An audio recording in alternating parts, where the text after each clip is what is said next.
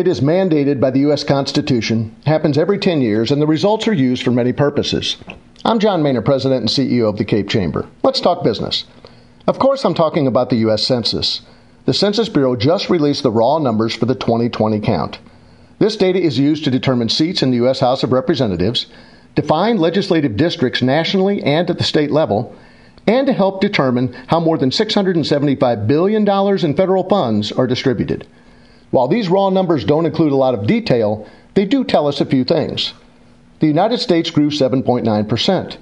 The growth areas are overwhelmingly in and around metro areas. The state of Missouri only grew 2.8%, but will not lose a seat in Congress. Cape County grew by 8%, making it the 11th fastest growing county in Missouri by percentage. Of note, Cape's growth percentage was higher than these counties Buchanan, Jasper, Cole, Jackson, St. Louis, Jefferson, and many, many more.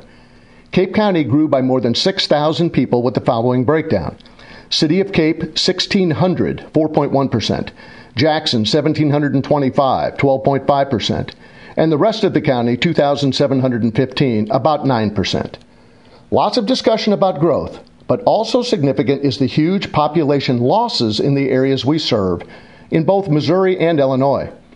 We will learn much more about the age breakdowns later when they are released. There are positives and negatives to be found in these numbers, and all are important to business development. I'm John Mehner. For more information on this and other business issues, visit krcu.org.